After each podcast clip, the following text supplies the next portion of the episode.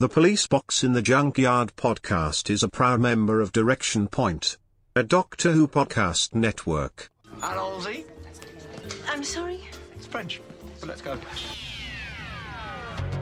This is the Police Box in the Junkyard podcast. On this podcast, we travel all of time and space discussing Doctor Who in a completely random order. It's a brilliant idea. It's so simple, only you could have thought of it. Oh. I'm the doctor. These are my new best friends. It's the entire universe on shuffle with your hosts Eric Gulbranson, Asad Kheshki, and Matthew Kresel. I'm the doctor, and if there's one thing I can do, it's talk. There's something you better understand about me because it's important, and one day your life may depend on it. I am definitely a madman with a box. Well, now we're getting somewhere. More like a big ball of wibbly wobbly, timey wimey stuff.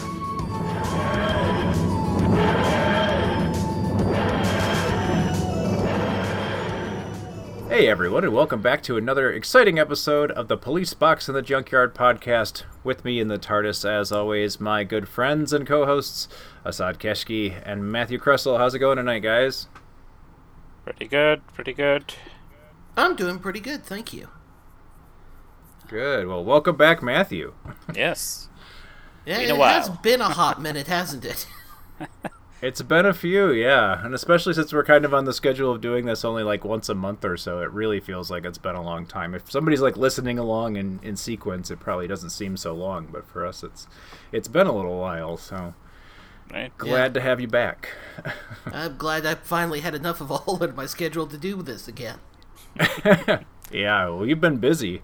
Uh, and I know we talked about it a little bit beforehand, but um, you were uh, involved in organizing the Con Kasterborous uh, convention in, in is it in Huntsville? Yeah, it's in Huntsville.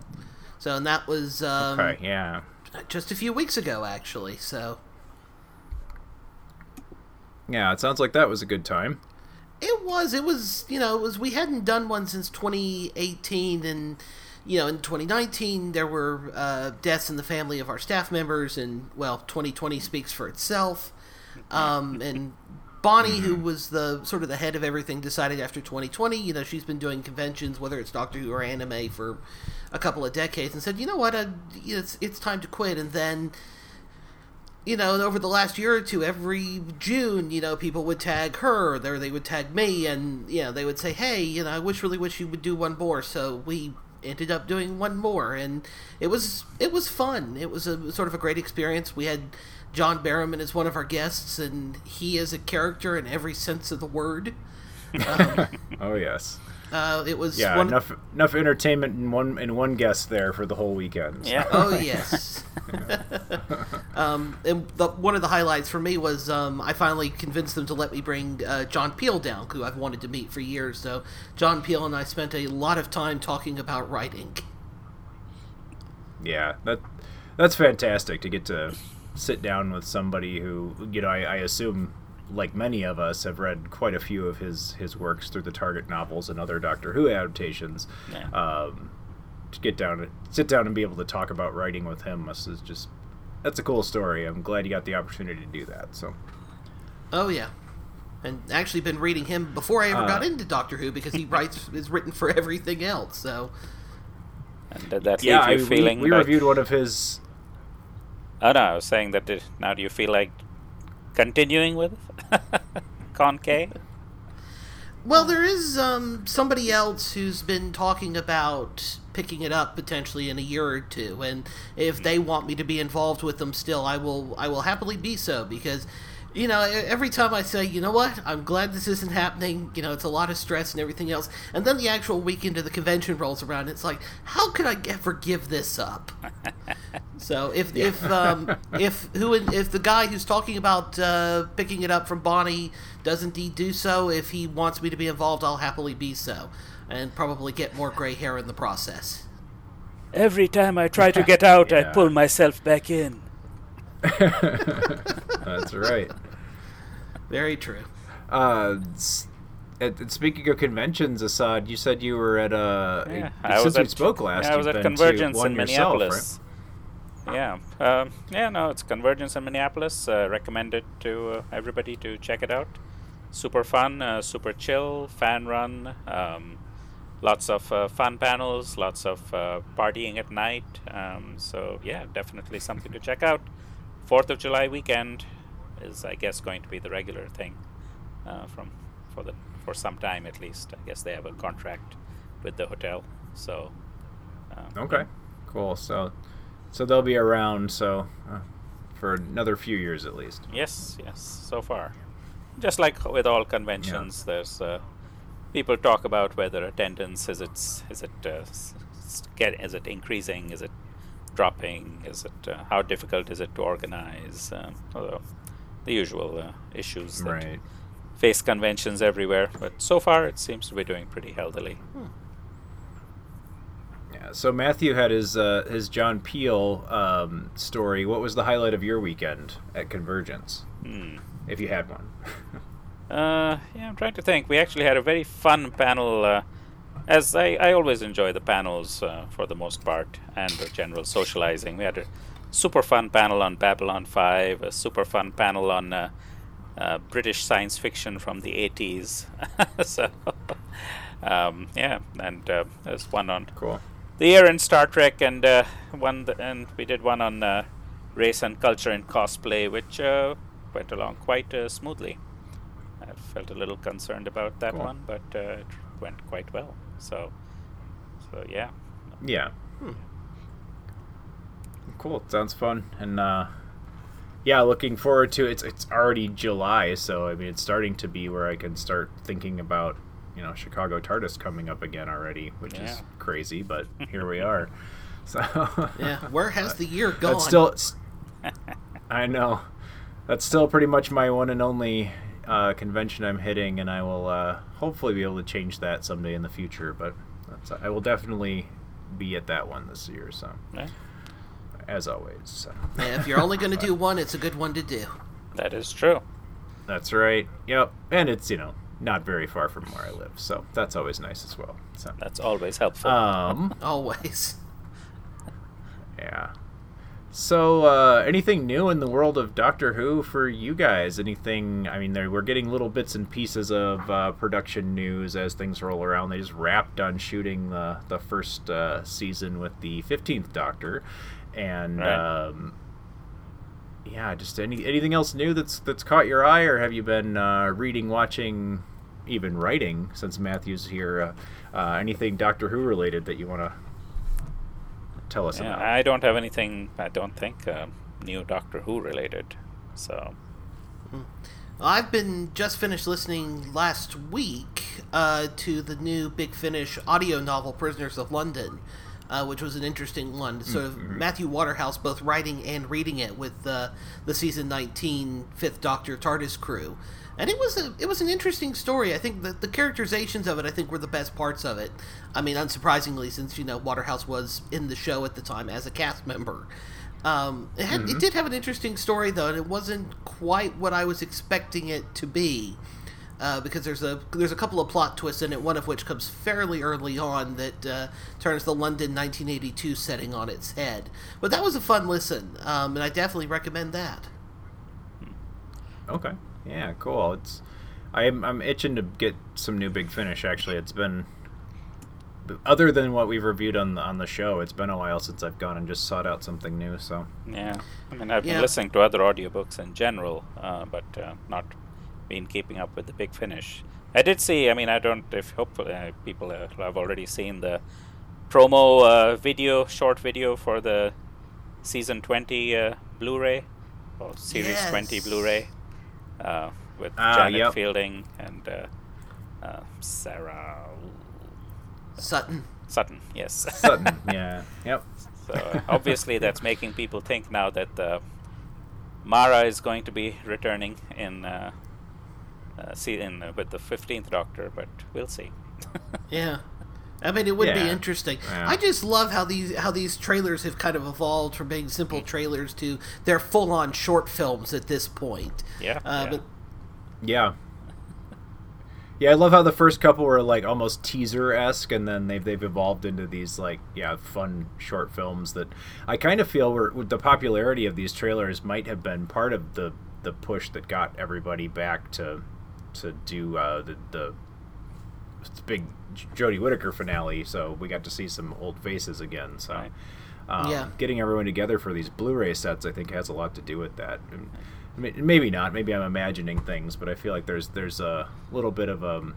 There's always been a community around around conventions and such, but I think these people are seeing one another and working together, and uh, yeah, I think without that, you may, may not have uh, had all of them involved again. So, so Yeah, and the last few also- ones. Uh, but- sorry, you were saying, Matthew? Yeah, well, they're also introducing them to you know brand new audiences who may never have watched a classic Who thing before, and then see this trailer on YouTube or Twitter or well X or whatever Elon Musk is calling it this week. Um, yeah. But you know, introducing them to whole new people. I mean, you know, it's like you know, people excited about mail of all things. I think if you had told me ten years ago that people would be excited about mail, I, I, I would have been asking you to have your head checked. But you know, 2023, here we are. Yep. Yeah, that's interesting. Yeah. These trade promos have seem to have become more dramatic in tone. Initially, they were more comedic and lighthearted, but I think the last three have been a little more dramatic in Mhm. tone. so, whatever that means. yeah, tur- turning into a little series all the all their own, which is cool. So Yeah. um, yeah, I was kind of uh, kind of waiting uh, to see what was going to be the next set. It seemed like we had an extra large gap in uh, announcements and in the uh, for Blu-ray sets. Usually, we kind of know a couple of ahead ahead of time, and um, so. And I think doesn't this mark, if I if I remember it correctly from what I read, this after season twenty is out, it marks the halfway point in the hmm. Blu-ray sets. So Yeah, something like that. yeah, so hopefully they keep going strong. I they haven't good, managed to figure out how to get a Troughton season out yet, so I'm hoping that'll come up one of these one of these times. But right. Well, they- they're going to have to decide if they're going to, you know, completely animate his era or not. Of course, I was surprised when Right. uh, the we got the Hartnell season two set that there wasn't they didn't animate the Crusades for that. But you know, best Yeah, best known too. wisdom of the folks at the BBC. right. Yeah, I mean it's gonna be frustrating Yeah, if we'll see. uh, if then if and when they do end up animating it because yeah, because then you'll have to get that one too. I, I I kind of feel like, and of course I'm always happy to be wrong, but I kind of feel like when they put the the season two box set out, that that was pretty much saying yes, we are announcing officially we're not animating the Crusade, like or any of this stuff. So Why do I um, feel I heard somewhere I'm that they were but, getting uh, going to be going back to animation, or is that just my It- memory playing They tricks did. on me? Um, I'm not going to remember the details, but it was w- within the group of announcements made when around when Russell T Davies started making big announcements. Is that Mm. uh, animation was going was going to be something that they would be doing, and there would be announcements made around the 60th anniversary. I haven't heard a thing Mm. else about it. I know but- there's rumors yeah, about a couple of stories they're- that are in the pipeline. I know I've heard Underwater Menace, um, because you know that was one they hadn't you know bungled you know pretty badly when they released it on DVD to begin with. Um, was something they were talking about animating, Yeah. and Yeah. um, it's apparently, if the rumors can be believed, it's one of the things we can be thankful for the Disney deal for doing because, of course, BBC America was co-financing the previous animations, and they decided after uh, Abominable Snowmen that they weren't going to do it anymore. So, you know, one of those rare occasions where we might be able to say thanks, Disney. Yeah. Nothing in the world can stop Yeah, them I- now. I wonder if um, if we'll get different types of animation, or um, yeah, w- w- what will happen with that? If, if Disney itself will have anything to do with it, or if it's just that you know, the Disney um, Disney money that'll help help that come around. Right. But so, I know there's some still some people out there whose feathers are a little ruffled about Disney being involved at all, but it does sound like it's it's it's a pretty hands-off situation at the moment. Now we'll see in the future Yeah. what what it When brings. when Ncuti steps out of the TARDIS wearing Mickey Mouse ears, I will be Yeah. worried. yeah, that uh, that episode that's coming up where the Doctor is in a Disney mascot costume for the whole. no, no. Um, Yeah. Well, I mean, it's not an in-house Disney So- production. It's not even, I guess, like Disney owns uh, Bad Wolf, right? so no, they do not. Yeah, they don't own. Yeah, I don't think. But between Sony and Disney and Bad Wolf, I guess uh, yeah, I guess they should have plenty of money floating around. I would think so. I think we're. I, I, I'm hoping at least that we're entering into a new kind of um, era of accessibility for the show, and and I, I am thinking back to like season six, uh, five, six, seven ish when it was like the most visible I think Yeah. I've ever seen it, especially in the United States. Just promotion everywhere. I think that was se- series six when um when it really took off, and I just remember like the Chicago, you know, train underground train stations were just full of Doctor Who stuff, and I was like, this is just awesomely bizarre with all, all this advertising everywhere. Uh, because when I first, you know, and I, I I got into it like late in the game, like it was already, you know. Not only had had it been a super popular show that was on for many many years and been canceled, and but it had come back and become a super popular show again, and I still like most. It was like one in five ish people knew what you were talking about if you're you know you brought up Doctor Who. Um, yeah, and then to see it plastered all over everything for a while there. Um, kind of a that was kind of the peak I think of the Yeah. popularity at least in the states was right around that time. But Yeah, yeah. but um as for like new stuff for Doctor Who that I've noticed, I just I the really the only thing that I saw is that they had wrapped shooting. Um, so there's a whole series ready to go. They're entering post on you know series uh, what would it be now? Um, series 14 with the 15th Doctor. Is that I don't know. What what are what, what are we counting the is that right? David So- Tennant specials? Yeah. is that a series? Or? yeah, I don't know. I don't know. I, I, I doubt it, but I don't know. I'm not sure. And uh, yeah, and Jodie's I mean, last two few things were all specials too. So I think Flux was 13. So I think we technically been series 14. Anyway, I'll figure it out when they Right. put it out. But Yeah, um, yeah. yeah, and that's really the only new thing that I've seen recently. Um, oh no, there were some promotional images that were put out for the San Diego Comic Con because they're going to be doing a big. Uh, I assume we'll get to see when you know after Comic Con we'll see a trailer and and some some more stuff because they're going to do a big Doctor Who panel there again. And um, so there were some official promotional images of the David Tennant as the 14th Doctor, Donna Noble, and the you know, Ncuti Gatwa as the 15th Doctor. So some official stuff, which is cool. Um, it was it was super exciting. I was just kind of scrolling through them on my phone, and I just told my kids who are are, are familiar enough with Doctor Who. I forced them to sit down and watch a little bit of it, and uh, I just wanted, to, I asked them if they wanted to see a picture of the new Doctor, and uh, they're like, "Yeah," and I showed them, and then they both were like, "Oh, he looks so cool!" They had like a big reaction to it, so that, that was pretty exciting. I was like, "Oh, cool! They're Yeah. interested in seeing him." So. Uh, and then I flip flip back. I'm like, oh, we're gonna have to sit through a few more episodes with this guy, and I showed them the David Tennant image, and they're like, ah. so they're they're very excited for Ncuti for some reason, and I, I don't think there's a whole lot of like logic behind it, but they thought he looked really cool, so I think that's Uh, it certainly has cuts a different uh, picture. I mean, David's back in his uh, long coat and pinstripe suit, just a different color, and uh, Yep. Ncuti's got all sorts of Yeah.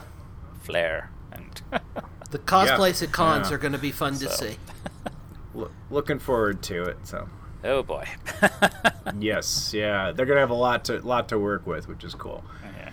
Um, yeah, I guess the only other new Doctor Who thing I did is I finally, after many years of intending to, sat down and read uh, the novel Human Nature Ah. by Paul Cornell Yeah, uh, on my vacation. It was my it was my vacation book, so first time read. It was like the number one uh, new adventures novel I wanted to read, and I ended up reading a couple more before this one. um, still haven't read many of them, and uh, the, I have many that are burning holes, collective holes in my bookshelf, but.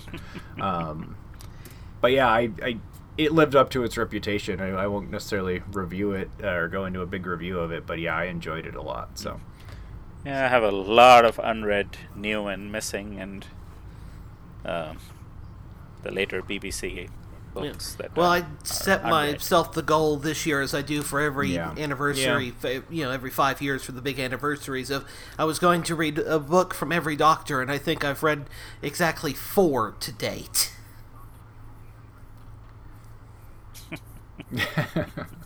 yes, Well, eh, you got a little ways Yeah. of, of the year left, so we'll Yeah. see. I, I used to try and do things like that and like set set those kind of goals for myself, and I just uh, yeah, I have not been able to get to like sitting down and reading a novel for fun was like that that was a like goal of mine like we're going to be on this vacation for like a few days and i'm just going to make time to read a book because it's been so long since i've done that but so. And it not being for like you know a podcast or school or something you know just sit down and read for just to read so it was nice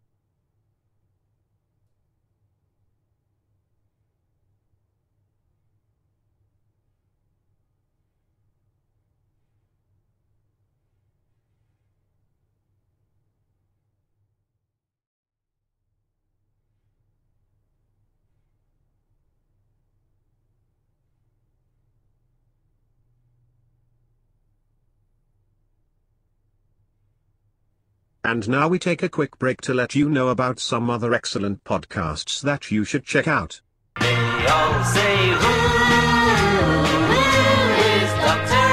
Do you collect Doctor Who? Do you have Doctor Who items and you don't know you collect Doctor Who? For all things in the Doctor Who collecting world, tune in to the Doctor Who Collectors Podcast, a Direction Point Network podcast. I am Larry Van Mersbergen, your host, and I have been collecting Doctor Who for 40 years. With a popular feature like collection protection and the most outrageous offer, there's a lot of fun to be had. We're available anywhere you get your podcasts. You're listening to the Police Box in a Junkyard podcast, a Direction Point Network podcast. Are you ready to travel through time with us? Then check out Traveling the Vortex, a Doctor Who podcast. For nearly seven years and more than 500 episodes, we've traveled from one end of the vortex to the other, making different stops with different doctors, reviewing everything from TV stories to audio plays, from books to comics, and more. Sean, Keith, and Glenn take you on a journey through 50 plus years of Doctor Who episodes and spin off materials. You can find us wherever you get your podcasts, so be sure to check us out. And now, we're a proud member of Direction Point, a Doctor Who podcast network. You're listening to Police Box in the Junkyard Podcast. Hi, I'm Rupert Booth. I am known as Paul Ferry. My name is Barry Williams. Together, we host Time Ram. Time Ram's a cruel mistress. It's a random number generator. That also. We roll a number from 1 to 13, and that's our doctor. Then 1 to 300 for the story, and then we ram them together. Even if it doesn't make sense. Cruel, I tell you. Time Ram, putting the wrong doctors in the wrong stories, so you don't have to. You're listening to Police Box in a Junkyard.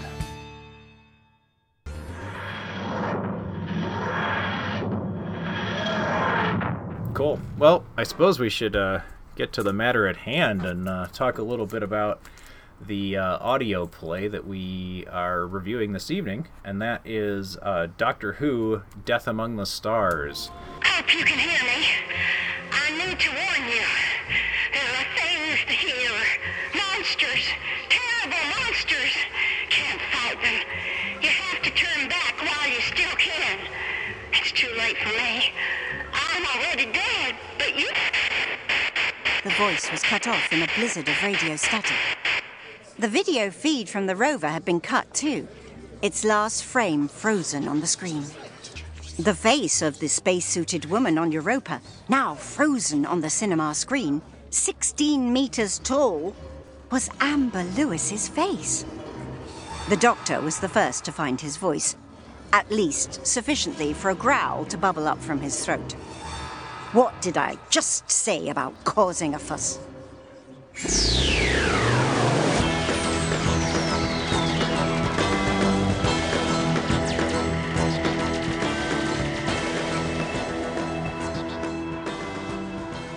Which uh, was originally released by BBC Worldwide in September of 2017.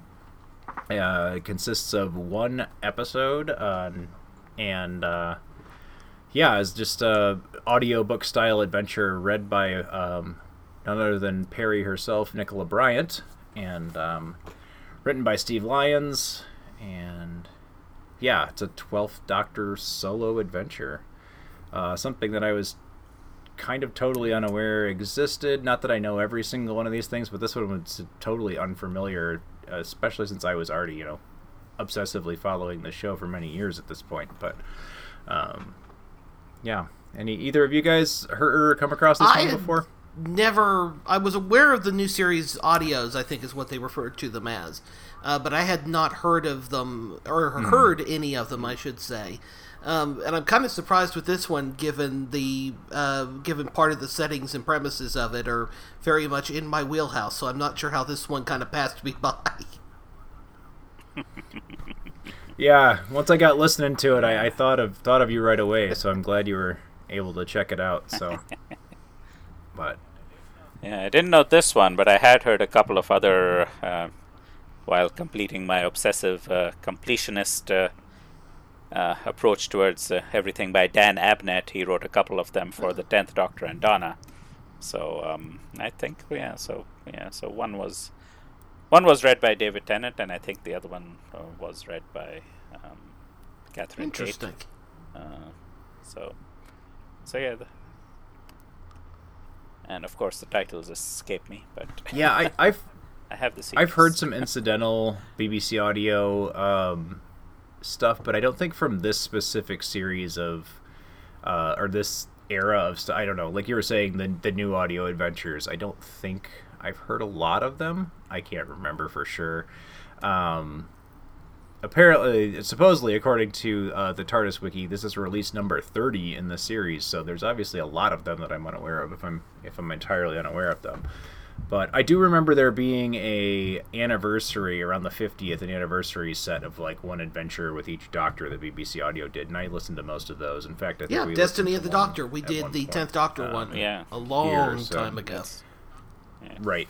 Yeah, Yeah, the yeah. it's been a while, but yeah. So, Yeah. so I'm, I'm I'm aware that these existed, but yeah, I'd never come across this one specifically. Um, get you a, a quick blurb here um, from the back of the CD. We'll uh, at Kennedy Space Center in 2060, the Doctor meets Amber Lewis. Both are there to observe the launch of Earth's very first off world colony ship as it heads for Jupiter's sixth moon. But to everyone's surprise, it seems that somebody has reached Europa before them. The figure is oddly familiar to the Doctor, and Amber in particular. So begins the adventure of a lifetime for Amber as she journeys in the TARDIS to set foot on a distant moon. Events take a bizarre turn when she and the Doctor apparently witness celebrity figures wandering freely on the rocky surface. A sinister presence lurks behind the apparitions, and Amber is about to fall into its clutches. An alien base, a stranded uh, abductee, and a group of sinister icemen all add up to trouble for the Doctor. Can he rescue his new friend and avert disaster on humanity's new frontier? Yeah, so that's that's quite quite a detailed synopsis. But yeah, Doctor shows up at uh, the Kennedy Space Center in 2060 uh, to witness the yeah the landing of the first off-world colony ship on the moon Europa, Jupiter's moon Europa, and strikes up a conversation with I think she's just like the door greeter essentially, Amber at the beginning of this. And Yeah, um, she's a she's a tour guide there at the Kennedy Space Center. yeah. Okay. Yep. And uh, yeah, and then eventually she becomes the the center of this whole adventure when they see her on the uh, kind of a garbled recording warning to turn the ship around because the Europa is full of dangerous monsters and. Um, and uh, they they essentially see what they they believe or they take at the time to be her her dying essentially on the planet or um, yeah so she's in an interesting situation at the beginning of this uh, where she kind of feels like she's heading towards it, her, her inevitable demise. And uh, the doctor's kind of trying to figure out what role she plays in all of this so um, it's the 12th doctor kind of adventuring on his own. Um, I don't know if they did a lot of the that for the like this this series around, but certainly within uh, the narrative of the what, what we saw on television, there's plenty of time for the Doctor to be off on his own at this period. So, um, yeah, and uh, yeah, so what did you guys? Uh, just general opening comments. What you guys uh, think of this one? Is it one that uh, sucked you right in, or um, yeah, anything, initial reactions. I found it pretty enjoyable. Um, well written, delivery is good, the characters are good. I think uh, Steve Lyons got the voice of the 12th mm. Doctor um, pretty, got it down pretty well. Uh, I could definitely hear Peter Capaldi saying uh, some of those lines. Um, and yeah, no, overall, uh, enjoyable and nice that it's pretty self-contained, which is uh, always a plus when listening to these audios. Since sometimes yeah. in the middle of a whole yeah. I mean, Steve Lyons is a is a so. good writer, anyways. I mean, I tend to enjoy lo- most of his Doctor Who stuff that I've come to. So seeing his name on this, uh, as well as the premise of it, uh, as a big space geek, uh, was just one of those things that went ooh. Um, and you know, it was pretty enjoyable. I mean, you know, it's, it's always fun when they kind of do that kind of near future space exploration thing. Um, though the the thing that makes me kind of laugh though is um, Amber's of course is I think she's 43 they say at one point she goes well you know there wasn't a space program when I was a kid and I'm I'm sitting here looking at the news and everything that's going on in space stuff right now and I'm like yeah we got that wrong didn't we um, but you know I, I, you know, there's a lot to enjoy in this one. It is, you know, I could admit, I think, I, I don't know if it's necessarily the highest compliment I could pay it, but it feels like it could have been an episode from this era. So, you know, at least mm. it captured that kind of 12th Doctor flavor pretty well. I mean, I didn't go back to look at uh, the timeline uh, issues to see um, because uh, because because they make reference to. Mm-hmm the waters of Mars and to kill the moon. So, and in Kill the Moon, they were pretty clear about that the space program was uh, moribund. So I guess this is the yeah Doctor yeah. Who I, future. I, I did like that they slipped in uh, um, when they go through the rocket park at the Kennedy Space Center, which is a real, which is a real thing there uh, that I had way too much enjoyment walking around when I was there last August. Um, but they yeah. sort of they drop in a reference uh, to the Zeus Five capsule is sitting out in the rocket park, which is a fun little nod back to Tenth Planet, uh, because that was the capsules that were being launched mm-hmm. in that. So it's like ah, ah, that's right. That's a good catch. That didn't even that, is. that didn't even land on the continuity on the the TARDIS wiki page. That's a deep so cut. yeah, you should definitely uh, get that added at some point. So. um, uh, yeah, it, I'm in I'm in agreement about Steve Lyons' yeah. writing in general. Like everything with his name on it is it, it, when I see his name on something, I always look forward to it because I generally really enjoy his writing. Um, and I think, like you said, Asad, he um, really captures the voice of the Twelfth Doctor um, in this. So you can just hear Peter Capaldi saying some of the stuff. Even and Nicola Bryant does a fun um, interpretation of Peter Capaldi. It's not really an impression of him, but she she does it okay, and she she she certainly gets his. Um, not necessarily his accent or his right. voice, but his uh, his the way he would deliver a line. It seems like she's very you know she's at least seen him a couple times it's not a total because sometimes they get people and even people that are uh, you know that are veterans from the show and, and, good actors in their own right but they come in and read one of these audio books and they did and they do it very straightforward like an audio book like you would for you know audible or something and and that's a little different approach than or Nicola Bryant has a little bit different approach here and uh, probably because of all her work that she's done now with audio, but um, Yeah. But yeah, she does she does give it a little little flourishes. Like she definitely kind of goes for the Scottish accent with uh, the Doctor, and you know definitely tries to do a little bit of a Southern accent with Amber, and, and for the most part they work pretty well. Like I, I, I don't think she they don't come off as jokey or, or bad. I think they're just good good reads. So Yeah. um, yeah.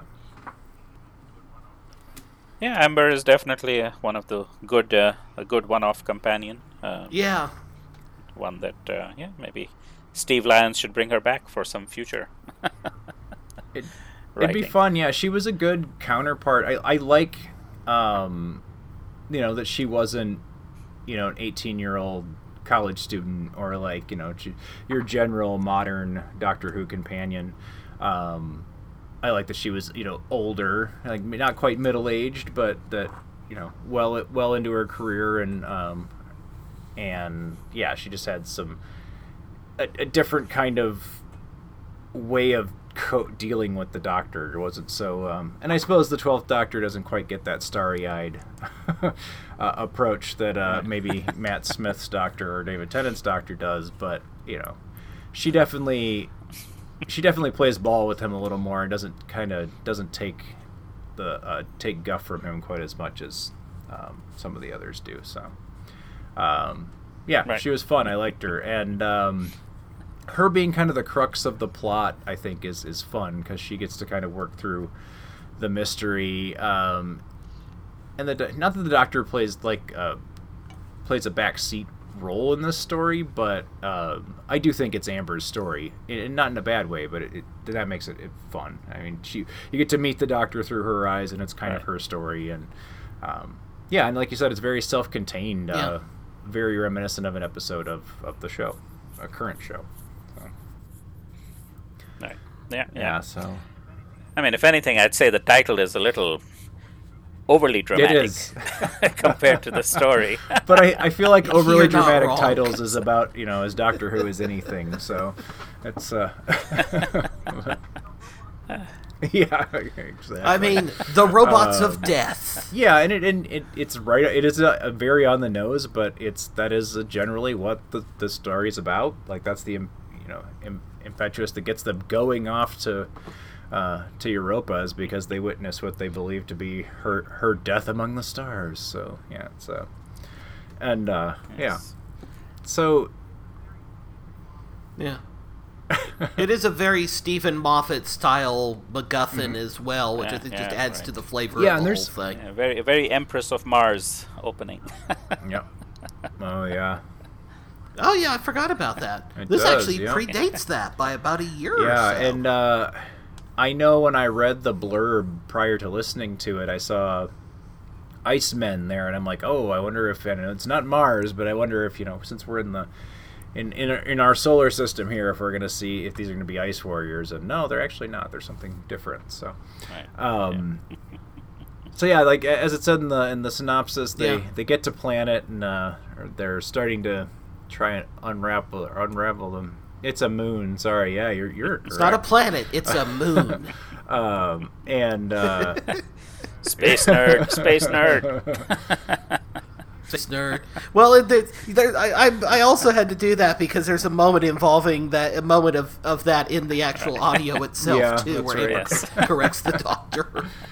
uh, yeah, she's she's representing all the all the space nerds as a character too, so which is good. That's um, but yeah, they they get to the planet and notice uh, they're being watched by a mysterious figure that looks incredibly like Elvis Presley, and turns out, well, they are being watched by Elvis on the surface of Europa, and uh, yeah, things kind of get uh, quirky and strange from from that point, and uh, yeah, we get to meet our.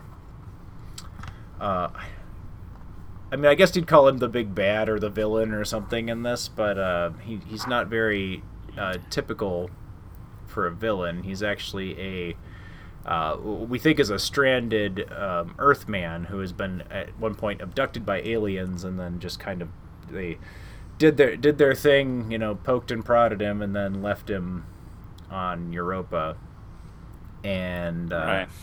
so he's been using this technology that they uh, left him with to, um, yeah, figure out his, uh, but essentially survive on, on the planet. It's all based on his memories and the, um, yeah, what's, is it the the the content that, that has been set out off into space that, yeah, I don't, I don't remember exactly where the, uh, I should because I listened to it twice, but where the like link to all the celebrity characters and such came from. Is it really just from his um, his experience, or did it have something to do with the um, kind of the materials that have been sent off in the?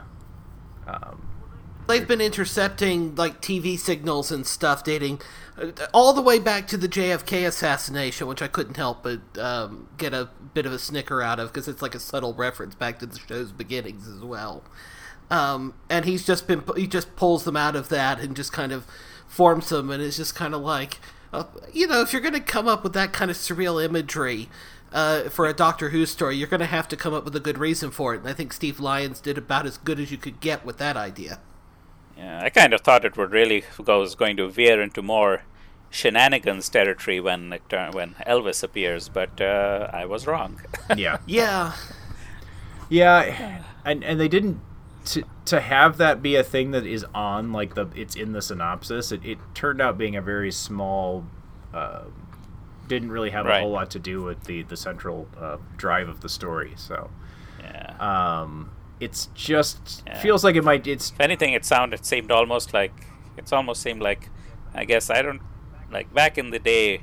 It seemed uh, Russell Davies would describe his episodes as these are a few things I want to see in the episode. I want to see flying kung fu nuns, uh, uh, monks, and werewolves.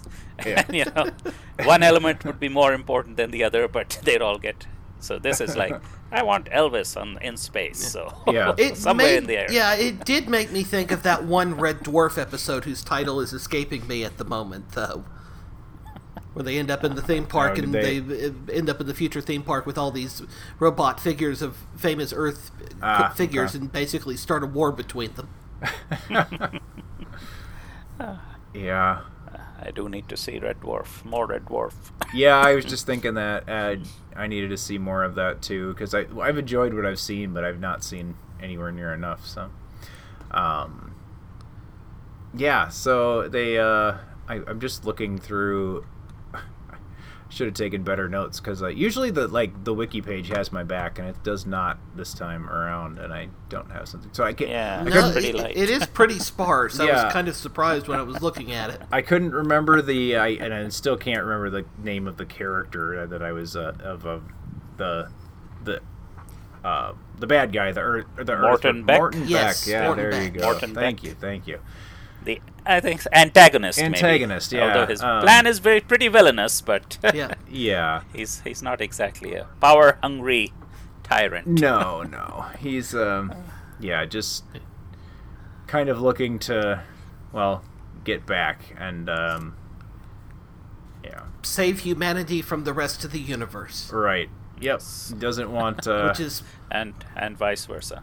yeah so yeah doesn't want he wants to stop Yeah, it's- humanity it's from having you know this- oddly altruistic for, as Doctor Who villainous plans go, if you really think about it. It is, yeah, because he's he's really he, his goal is in his mind to save the human race and to also you know save other people from the human race. So uh, to stop years and Right. centuries of war and, and so yeah, he's he's fairly he- his motivation is in the right place, like his heart's in the right place, but um, he's going about it in a you know kind of a, a terrible way with destroying a, a mission to um, yeah. So and also according to you know the doctor as we find out this is going to be the first you know major stride forward that will lead to the you know what he sees as an evil empire but you know there's a the other side of the coin is many years of you know expansion and exploration and um, growth as a species so and he wants to make sure that's uh, of course going to still happen so, um, yeah it's a it's an interest, interesting character. I, I feel like when it gets to this point um they I feel like they could have done a little bit more with and, and I guess it's the, the new show new show format. It's it's pretty brief. We're not talking we don't have a lot, lot like a four episode arc here, so um, I feel like we could have do- gotten a little Right. more out of this character, the Morton Beck character. He he was interesting, and I feel like the the ending when it when it turns out what was actually going on with him, I think could be a little more soul crushing if you got to actually get to know him a little bit more, even as you know an antagonist, as you said. Um, well, yeah, I thought uh, you guys have any thoughts on yeah the the general plot once we get to know what's going on on Europa. I mean, it's pretty straightforward. Um, I don't know if the plot is necessarily all that well thought out, uh, because even if you know one expedition goes awry, then doesn't mean more would not be coming. So Right. Yeah, somebody clearly has not read the Martian Chronicles. Yeah. yes. yes. Yeah, to think that humanity would just like be like, oh well, I guess that you know that was a nice try. Now on to, I guess we'll just stay here forever and never, never attempt to explore. I mean, give give humanity a way to profit from Yeah. from exploring space, and we'll be all over it. So Yeah, I mean that is a sci-fi trope. To be fair, which is you know I remember there was there's an episode of Stargate Atlantis that deals with something similar as well, and it's like Hmm. clearly you do not understand humans that well. Yeah. you think that's going to stop us from from doing anything? Because you know what what's the old saying about one of the definitions of insanity is doing the same thing over and over again and expecting a different result. yes, Right. yeah, says a thing or two about human beings, I suppose, but Yeah. Uh, I mean, the ending definitely could have been a little more thought out. I mean, for yeah, as much as I enjoyed this, I think the ending kind of bugged me a bit because you know that sort of last minute twist, and it's like, it. I mean, it borders on Deus Ex Machina because there's no kind of setup for it whatsoever. It's just the Doctor showing up and going, "Oh, you know," and you know, wave at the sonic screwdriver later. Yeah. Right. Yeah. I the, they give it a little bit of grounding in the fact that he's been creating these icemen, which he which he's creating the like. I I don't even really know what exactly they are except for artificial humans that they kind of develop into something. So they see something they look at the old television programs or the old earth stuff and they can eventually grow into that. It's how we had an elvis and uh, how we had uh, the president which I, I was trying to decide which president it was supposed to be. I imagine uh, the, the the one from whenever she was from i guess like but uh, that was my guess. yeah, because it Yeah, wasn't a, it wasn't like a, a historical president as it would be to her that I I could put my finger on. But yeah, Yeah. so um, but yeah, so all I mean, I give Steve Lyons cr- the the Virgin era thing of let's just make this celebrity president of the United States. So you know, more power to him for that. yeah, yeah, right. Um, but yeah, the the the Icemen are these uh, creatures that can kind of become. Uh, they, they kind of grow into the these images, and then that, at one point, Amber is being.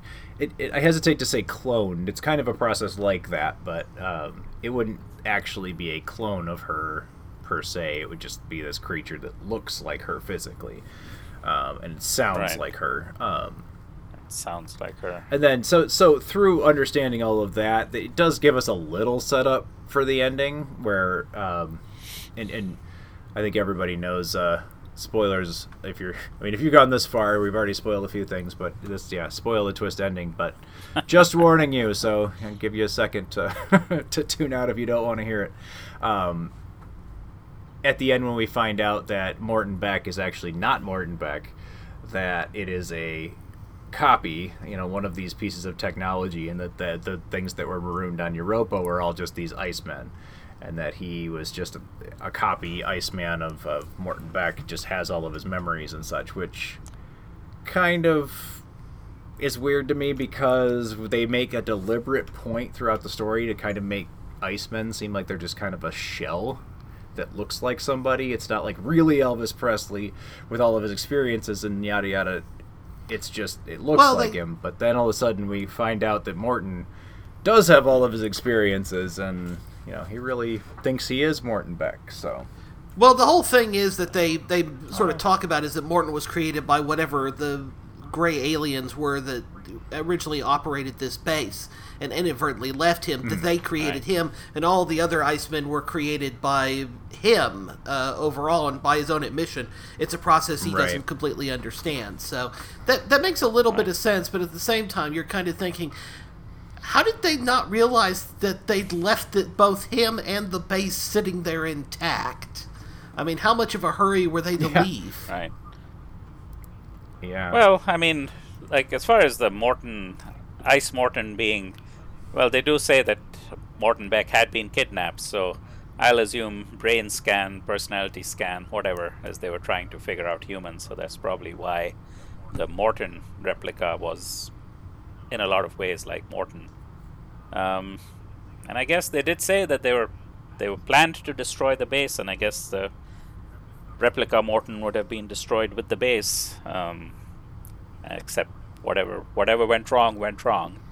Uh, yeah. One thing that I think is a potential uh, issue is that uh, why on earth does replica Morton get older?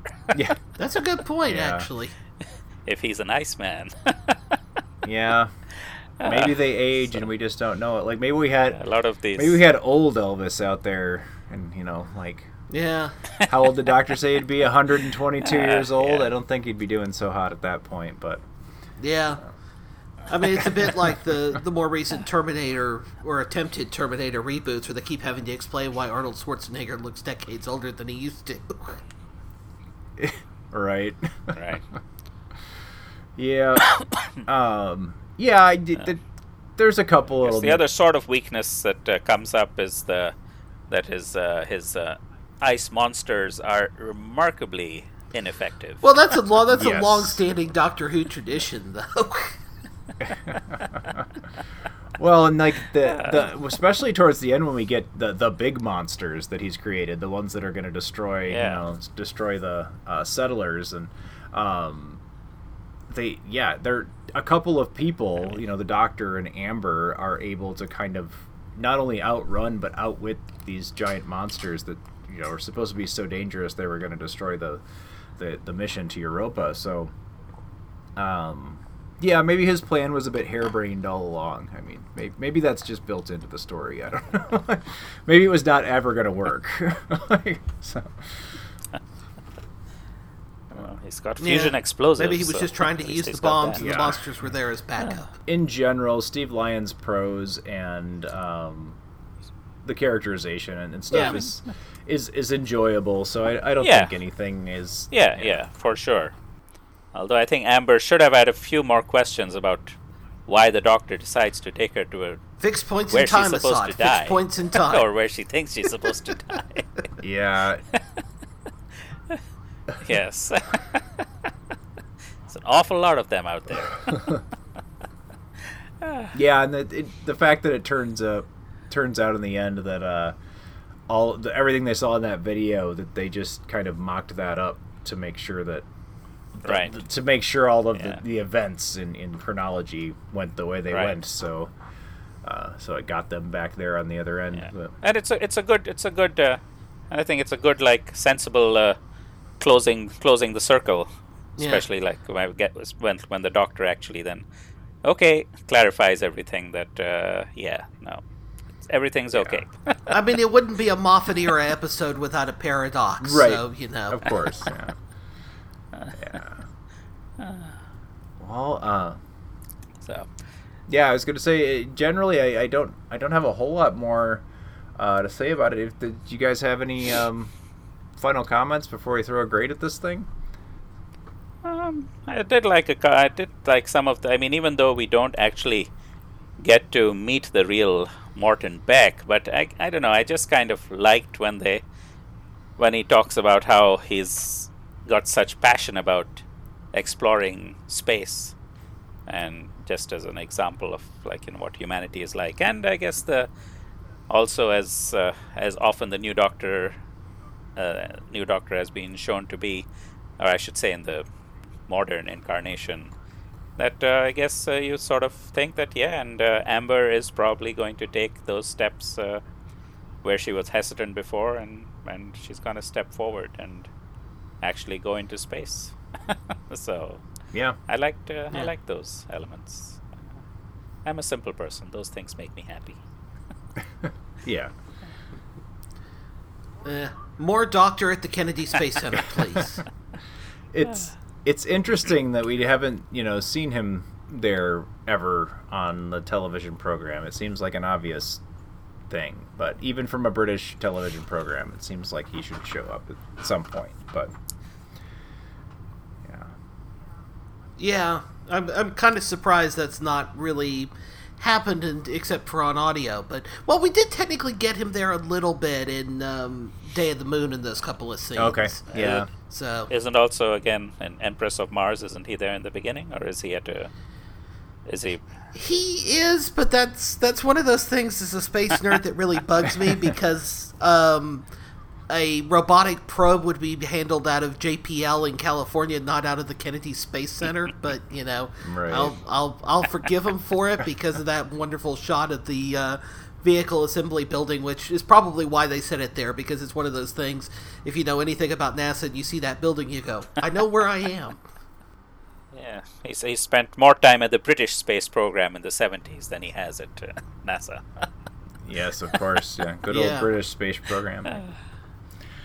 Um, yeah, in general, I thought it, it was a it was a fun piece. I, I mean, I guess I'm going to reiterate the things I like the best about it, but yeah, it's uh, it's it's paced very well. It's got some, it's got good characters. Um, interesting enough situation. I like the setup more than I like the resolution, but that's okay. It's not so so uh, off-putting that it I don't know puts me off of it. I guess. uh, but yeah, I don't know. Uh, Voice of the Twelfth Doctor, because I've read I've read a fair amount of Twelfth Doctor fiction. I've listened to you know a, a, a few other kind of audio adventures like this, and there's some people that that don't it doesn't click. And Steve Lyons definitely gets this voice. I mean, it's I could hear Peter Yeah. Capaldi speaking this stuff. So Yeah, uh, yeah. yeah, Yeah. good stuff. Um, yeah, so I guess uh, if you, we uh, had to give this a grade, uh, let's say out of five Icemen, because I can't think of anything else from this that uh, uh, what uh, where would this land for you guys? Yeah, I mean, I, I know I point I said there were a few plot resolution issues, but uh, still, it, I found it pretty enjoyable. So I'd say uh, between four and four point two five. I think I would give it a 3.5 because I think as as I'm with you, Eric, that I, I like the setup uh, more than I do the resolution. But I again, I always appreciate when they do these kind of near future sort of space things and sort of grounded a little more in reality as well. Mhm. But there's just there's some there's some plot stuff with it that sort of bugs me, so it keeps me from giving it that other sort of half point to get to four. Yeah. Um. Yeah, I'm kind of right there with you. I think I would push it up to a four, just based on pure, you know, enjoyability or listenability, if you will. Um, yeah, I did. I just found it. I listened to it a couple times, and it was a breeze both times, and in the most pleasant of ways. So, uh, and it's not a long, a long adventure anyway, but it's. Um, yeah, I don't know. Found it found it very easy to listen to and, and very enjoyable to re-listen to, which is isn't always the case. So, yeah, Right, I'd yeah, go yeah, yeah. four out of five. Yeah. Four out of five for this. And I do like in these audios just a little. I mean, it's obviously not a full cast audio, but you've still got some special effects and some sound modifications for to show speakers and stuff like that. So Yeah. um, that that gives a little uh, makes it a little more interesting orally to listen to than just a straight Yeah. out uh, narrative uh, book on tape. Yeah, and there's certainly a lot worse ways to spend 73 minutes of your time. it's also got yeah it's production elements music and, and such as well too so it very much feels like listening to something that listening to an episode of, of new doctor who at least this era's doctor who like it fits very well into into the 12th doctor's run so yeah So did they I was did they happy with it. cast Nicola Bryant after they realized that hey, this is a book that has an American in it? I wondered that So- too.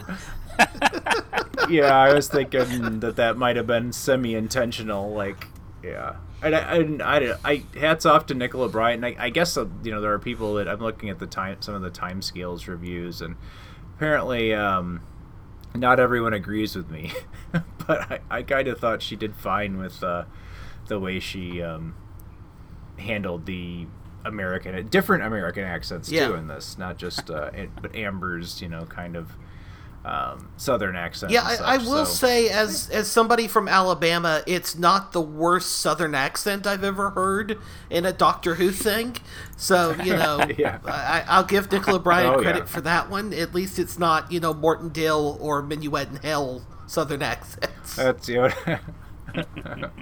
yeah, I was Morton Dill was the one that came to mind for me, but Oh. yeah. Yeehaw. Um, agreed. I I mean I also I don't know like I, this this review that's on here is just just it was totally opposite. Was not happy with with her reading and, and the accents and stuff. So I even thought she did okay with the Peter Capaldi stuff. Like it was just enough. Mm. You know that it kind of gave it that flavor without, you know, she's not like trying to sound like Peter Yeah. Capaldi, but I think the the it's- problem sometimes with review stuff is that people expect them to sound exactly like the characters on TV rather than to give a flavor, and I think people sometimes have issues with that. I know I encounter that from time to time with people complaining about the Big Finish Yeah. recast. So you can't please everybody, uh, for better or worse. Right. Right. Yeah. Agreed. Yeah, it's uh so anyway, um, hats off to Nicola Bryant. I thought she did a good job with this. Yeah. Yeah. Yeah. I guess that just gives us uh, one last thing to do, and that is to press the button on the uh, machine that we call the randomizer and see what it is we are checking out for next time.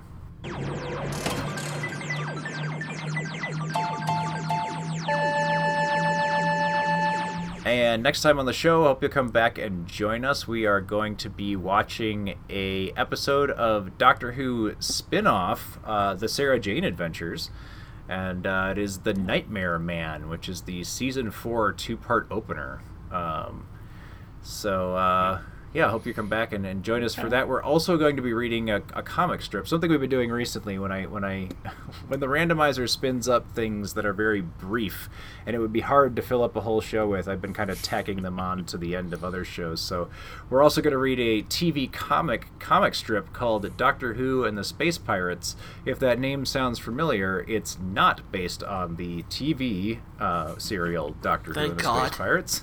it is a separate story. Uh, yeah, I don't know. It is a TV comic one, so we might not be thanking too much, but um, Even though it is a Patrick, the Patrick Troughton. it is, yeah, second TV Doctor. comics. Uh, so, um, One of those funny Yeah. coincidences. so yeah, it could be an uh, interesting one. Next time we'll do kind of a broad spectrum of things there. So some Sarah Jane adventures and some uh, TV comic Doctor Who, and uh, hope everyone will come back and join us uh, for that. As always, uh, thanks you guys for for being here and uh, yeah, talking with me about uh, Death Among the Stars. And I uh, it was fun. It was good to be back. Wow, and Yeah. yeah, I think this might be one of our shorter episodes. Yeah, it is. and It's it's a shorter piece, and we didn't have an extra anything this time around. So, um, yeah, it seems kind of brief, but that's okay. Well, every once in a while, we can do one of these.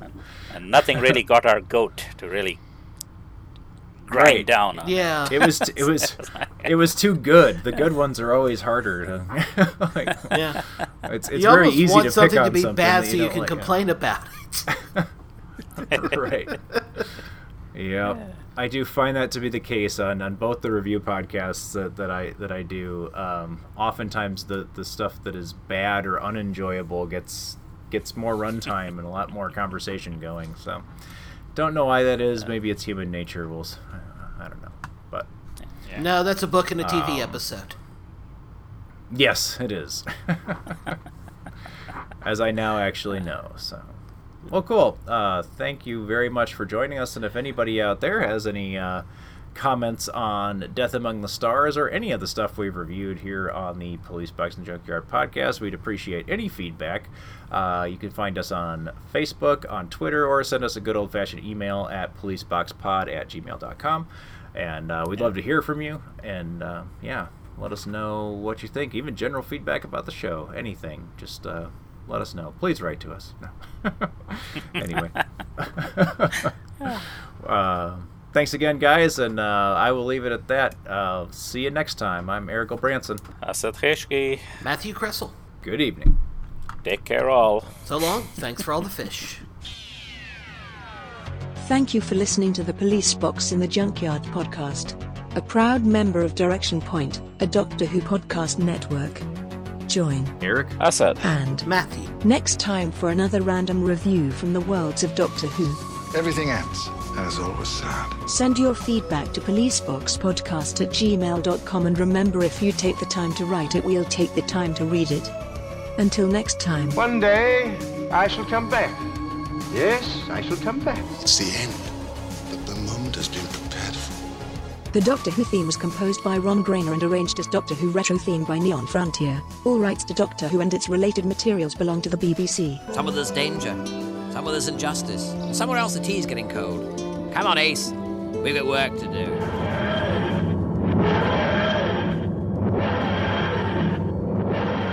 Direction point! Direction point! A Doctor Who podcast network.